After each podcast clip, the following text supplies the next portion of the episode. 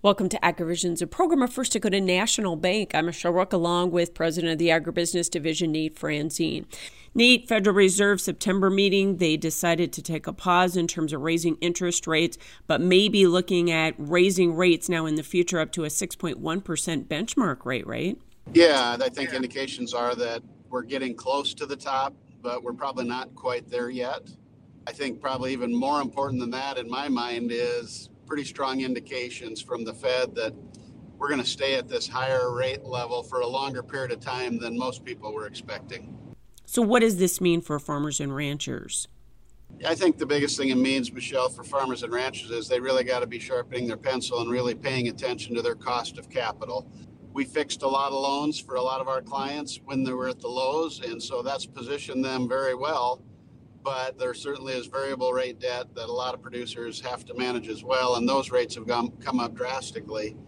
The other thing I would say is any new projects, new capital purchases that they're needing to make and they're going to put financing behind, that's going to be at a whole nother cost than it used to be.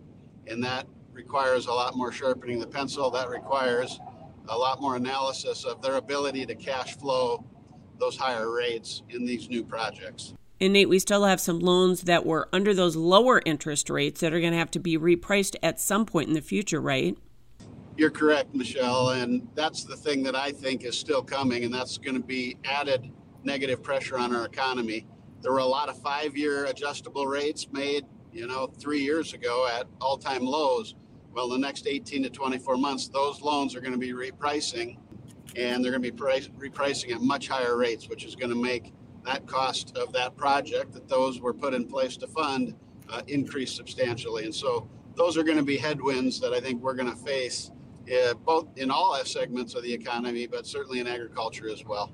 Certainly something to keep an eye on. Nate Franzen with today's AgriVisions.